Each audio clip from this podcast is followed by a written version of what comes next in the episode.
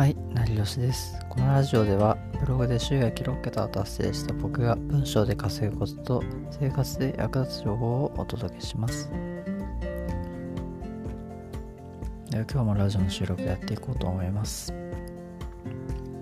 今日は記事を書かずに Web ディレクターで稼ぐ方法についてちょっとお話ししようかなと思ってます。でまあ、最近なんかブログをまあなんか書くちょっと量、まあ、僕減っているんですけどで減ってるんでちょっとまあなんかもっと書かないとなってちょっと悩んでる時もあるんですけどであのブログとかまあ他にも僕はメインで稼いでるウェブライターとかもそうなんですけどで結構なんか僕はまあなんか、まあ、そうでもないといえばそうでもないんですけどブログとかそのまあ執筆の作業ですよね。ブログを書いててそのなんか稼ぐのが、まあ、しんどいとか。でウェブライターもなんか案件がなんか多くてなんか時間が足りないみたいな。やっぱそういうの結構悩んでる人って結構多いんじゃないかなと思うんですよね。でブログで稼ぎたいっていう気持ちはあるけどなんかそのままあのライティングをたくさんなんかするのがしんどいみたいな。でそういう人って結構多いのかなというふうにちょっと僕もなんかいろいろ情報収集をしててなんか思ったんですよね。でなんかもっとあの書かずになんか稼げるようになりたいとかっていうふうにもまああわよくばなんか考えてる人もなんか中にはいるんじゃないかなと思うんですよ。でやっぱできればその働く時間もなんか減らしたいみたいな。でまあそれはすごいなんか思ってる人たくさんいるともっとたくさんいると思うんですけどでまあなんかもうそういうなんかブログも書くのもしんどいしなんかウェブライターやってるけどなんか案件が多くて時間がないみたいな、まあ、そういう人はなんかあのぜひなんかウェブディレクターを体験してみるべきなんじゃないかなと思ってます。でこれはまあ僕のあのもちろん体験ではあるんですけど実際に僕がまあ会社員時代あのえっ、と確かプログラミングですね。プログラミングをなんかあのコーディングとかなんかやってて稼いでる時にま同時に副業やってたんですよね。で会社員でそのプログラミングやりながらそれで、えー、まあその会社の仕事働いてる以外の時間で副業でウェブウェブディレクターをやってたんですよね。で、ウェブディレクターってじゃあ具体的に何やってたのかっていうと、まあいろいろそのライライターのなんか、あのメールで、ライターとメールでやりたりとか、やり取りをなんかしてたりとかしたんですけど、まあ、ちょっと今回はまあそのあたり、まあ、ちょっと具体的にお話しできれば、まあ、結構なんかもっと、えー、時間を作る方法とか時間を作りつつさらに稼ぐことができるっていう、まあ、方法を結構身につけられるんじゃないかなというふうにまあ思ってます。で、まあ、今回お話しする内容っていうのは、まあ、記事を書かずに、まあ、ズバリ稼ぐ方法と、まあ、そのあと、まあ、ついでに Web ディレクターで効率的に稼ぐコツとかまで話せればいいかなと思ってます。なので、まあ、今後今ブログを、まあ、稼ぎたいけど、あの書いていくのがしんどいとか、まあ、Web ディレクターをなんかやってみたいとか、Web ライターで、まあ、稼いでるけど、まあ、案件多くてなんか全然時間足りないとかなんかもっと書かずに稼げるようになりたいとかで、まあ、できれば働く時間もっと減らしていきたいとかっていうふうに考えてる人は、まあ、今回の話っていうのは結構、まあ、そこそこ有益なんじゃないかなと、えー、思っていますでは早速、本題に入っていきますで、まあ、記事を書かずに稼ぐ方法なんですけどまあ、基本的なこの Web ディレクターの稼ぎ方ですよね。でそれに関しては、まあ、大まかな流れとしては、えまず案件を受注する。で、その案件を受注したら、そこからまず外注をする。で、その後に外注して、まあえー、その作品が仕上がったら納品するっていう、まあ、これだけですね。この作業をやるんですけど、まあ、主に自分がやることっていうのはメールのコミュニケーションだけ、その外注した先の、えー、人、外注した先の、まあ、実際にまあ、作業してる人ですよね。作業してる人の、まあ、メールとのやり取りのコミュニケーションだけですよね。それだけですね。で、それで、まあ、終わった作品をなんか納品、クライアントに納品するとか。で、そういう作業だけですね。だから、まあ、こう、まあ、今話した内容ですぐわかると思うんですけど、まあ、一切そのブログを書いたりとか、なんかそのウェブライターの案件をこなすとか、そういうことは一切ないんですよ。それで、まあ、結果的にその報酬を報酬を、まあ、そのその外注した費用を除いた分、除いて余った分が、まあ、自分の報酬になるってことですよね。でこれがウェブライターの稼ぎ方なんですけど、まあ、僕もこれをかなり、え、案件数こなして、まあ、実際に会社員時代、まあ、稼いだことがありましてで、まあ、ブログとか、まあ、そのライター案件とかでも一切書かなくてまあいいわけですね。で、まあ、こういう仕事はもうライティングがなんかしんどい人とか、まあ、たくさん書くのがもうしんどいし書きたくないっていう人こそ、まあ、向いてるんじゃないかなと思ってます。まあ、僕も確かになんかこうブログとか、まあ、書くのも別にそんな嫌ではまあないしウェブライターでその書く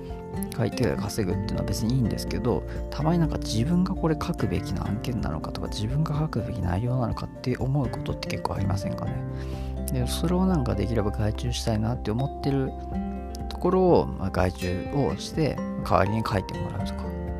っていうことをやっぱやるのがまあいいんじゃないかなというふうにちょっと思ったりとかする時もあるんですよね。でそれを実際にライター案件とかの場合はこう実際に例えばなんか僕の場合だとなんか僕がなんか以前ま出会い系のこう記事の執筆を受注したことがあるんですけど、まあ、それで出会い系の記事執筆って、まあ、出会い系のに関する知識とか別に自分は全然そのすごい豊富でもないからなんかこれ外注した方がいいんじゃないかなとかっていうふうに思ってでまあ実際になんか外注とかなんかあのしたありしたんですけどまあその案件はなんかそんなに継続することなくすぐ終わったんですけど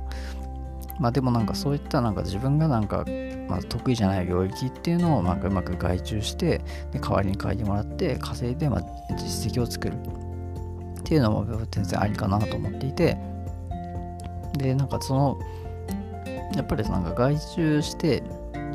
なんか外注したらなんかどんどん自分の取り分が減るじゃないかみたいな話あると思うんですけど別にそこはそこで別に取り分は減ってもよくて何が目的かっていうとその稼いだ実績を作るっていうことが結構目的かなというふうに思ってます。でそこで稼いだ実績を作ってさらに大きい案件を実績がどんどん増えていって大きい案件を受注する確率が高くなるっていうことを高められればより近づければ別にいいんじゃないかなと思いますね。でウェブライターでまあ、稼ぐ場合ですよね。今のウェブライターで稼ぐ場合なんですけど、まあ、具体的にまあお話をしていくと、まずやることとして営業メールをまあ大量に送るわけですよね。営業メール、まあ、クラウドソーシングとかのサイトとかで営業メールを大量に送る。で、受注したら、まあ、ライターを、えー、募集する。案件をまあ無事受注することができたら、まあ、すぐにライターの募集を、えー、たくさんかけるわけですね。これをまあ概要欄、なんか応募文とかをまあたくさん、えー、テンプレート用意して、まあ、どんどんライターの募集をかけていきます。で、その後にまあ実績がある人を、えー、採用することですね。これ結構大事なんですよね。あのまあ、すぐにそのライターを募集かけて、なんかすぐにあの採用しないとっていうふうに思う人もいると思うんですけど、まあ、そこで焦らずに、まあ、ちゃんと実、えー、応募その応募がたくさん来た中で実績のある人をちゃんと採用することっていうのはやった方がいいですね。で、まあ、この補足として、まあ、メッセージが早かった人の対応についてちょっとお話ししようかなと思ってるんですけど、あのすぐにじゃあ募集かけて、あすいません。で、すぐに募集かけて、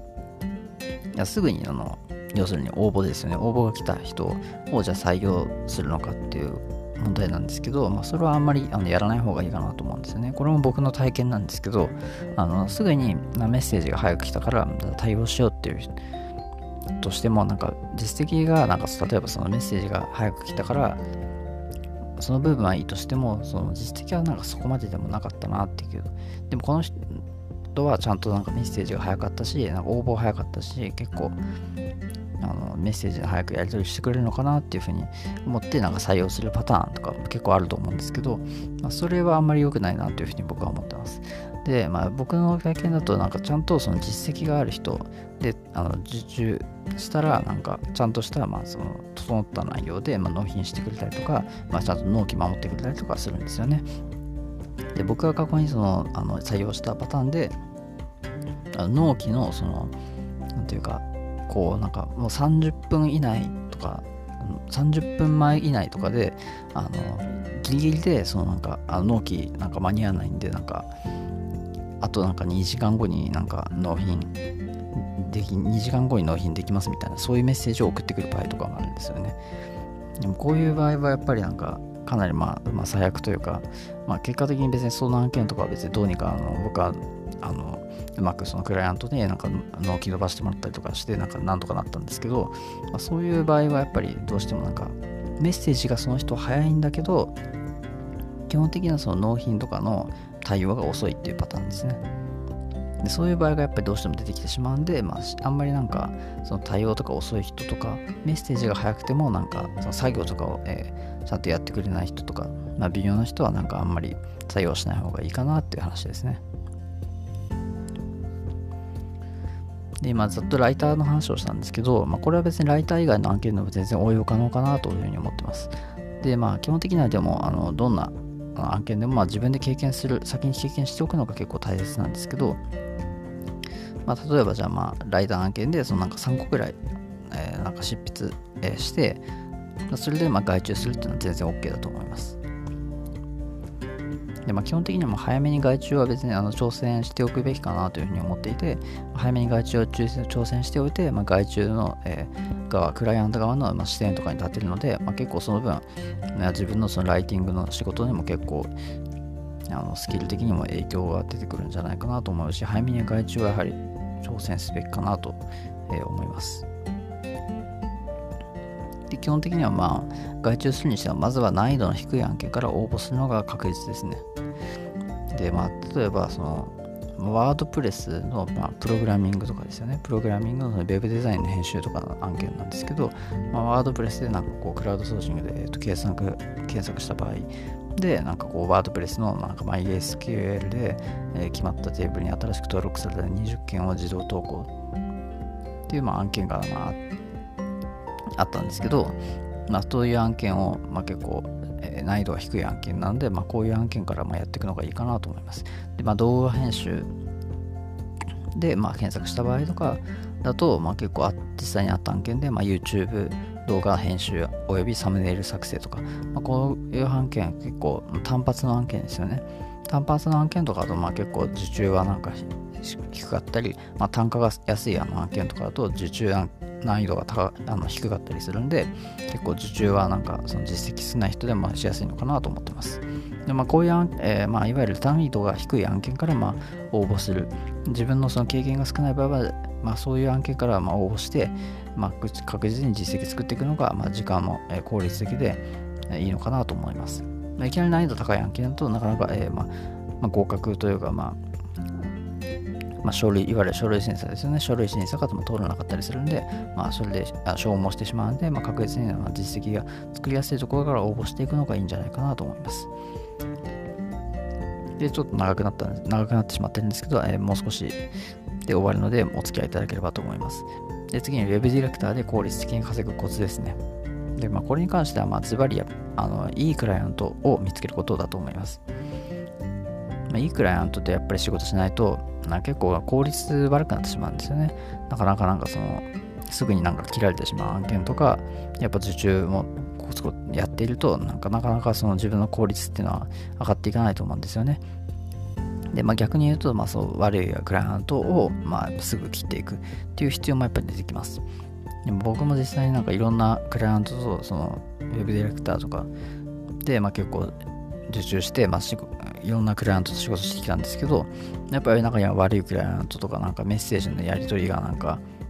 まあ、しづらいクライアントとかどうしてもいたんですよね。で結構なんか効率的になんか文章でやり取り効率的にこうやり取りができるクライアントもいたしなんか効率がなんか悪い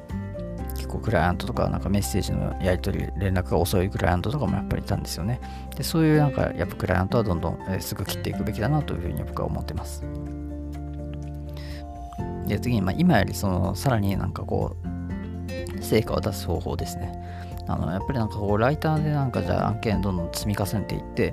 でなんか今よりもっとなんか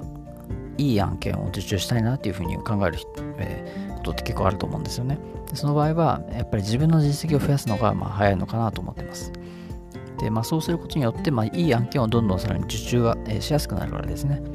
まあ、例えばその現状、まあ、ライター単価が0.5円を、まあ、自分で受注した実績があるでそこからじゃあ外注していくと、まあ、それ相応の、まあ、案件が自分が受注ができるわけですねで、まあ、それでさらにいい案件を、えー、受注するんだったら、まあ、自分で単価1円の案件を受注しておくっていうのがいいんじゃないかなと思います。そうすることによって単価1円とかそれ以上の案件をさらに受注がしやすくなる。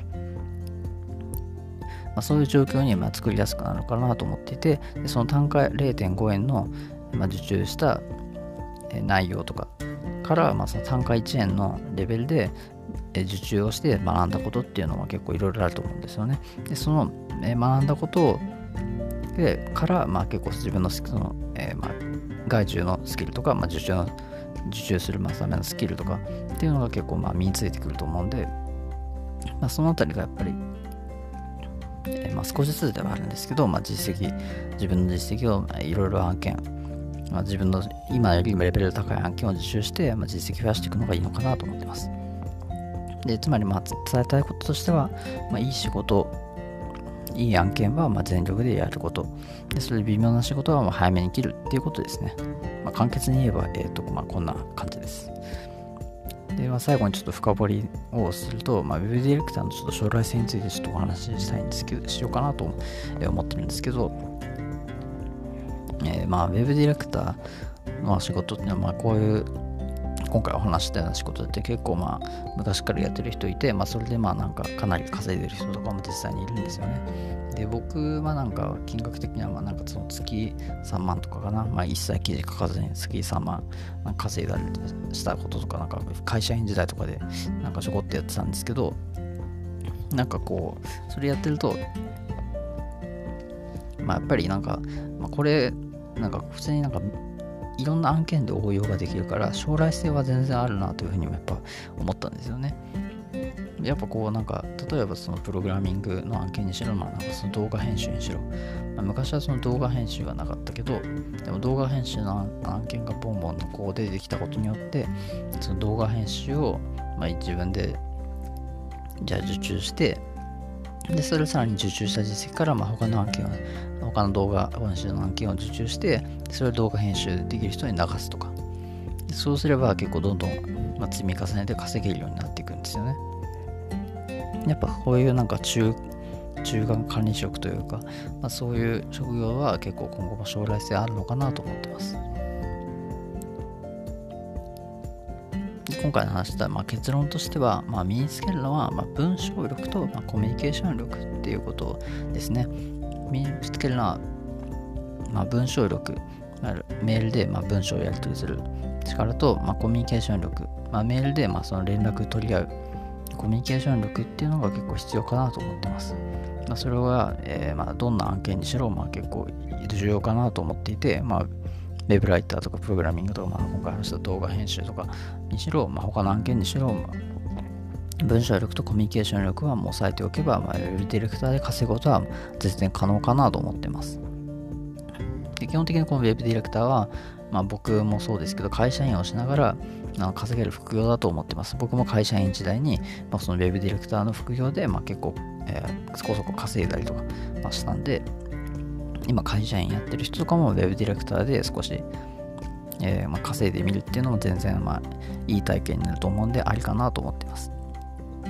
で、新しい仕事をあの勉強しておくとさらにま稼げるようになると思うんでなんか新しい領域の仕事が出てきたら、まあ、さらにそこをま勉強して、まあ、自分で受注して稼いでそこからさらにま外注していくっていうのをやるとさらに稼げるようになると思うんでぜひ挑戦してみてな欲しいなと、え、思います。で今回の話は、まこれで以上です。最後までご視聴いただきありがとうございました。で、まあ、最後にちょっとの雑談なんで別にこれ聞かなくてもどっちでもいいんですけど、まあ、今回このラジオを収録してで、まあ、最近なんかこう、まあ、家事をなんかこうしながらこういつも Amazon オーディブルをこうでなんか本をなんか聞いたりとかしてる時あるんですけど結構なんかやっぱりやっていて思うのはすごいなんか効率的だなっていうふうに思うんですよね。なんかこう通に本読むとこう手元にこうなんかスマホとかで、まあ、Kindle とかで本読んだりとかするんですけどこうスマホとかこう画面スライドして見てないといけないから手が必ず塞がるんですよね。だからなんかこうあのやっぱこうどっかになんかこうスマホを置いてなんか音声垂れ流し状態でなんか他の作業やってるみたいな。結構そういう状態ができてるんでやっぱ Amazon Audible は結構まあいいんじゃないかな。なんかこう本読む人には結構便利なんじゃないかなっていうふうになんか最近改めてなんか思いました。本当に、えはい。で、えー、今回はもう本当にこれだけで以上です。えー、ちょっと長くなってしまいましたが、最後までご視聴いただきありがとうございました。ではまた。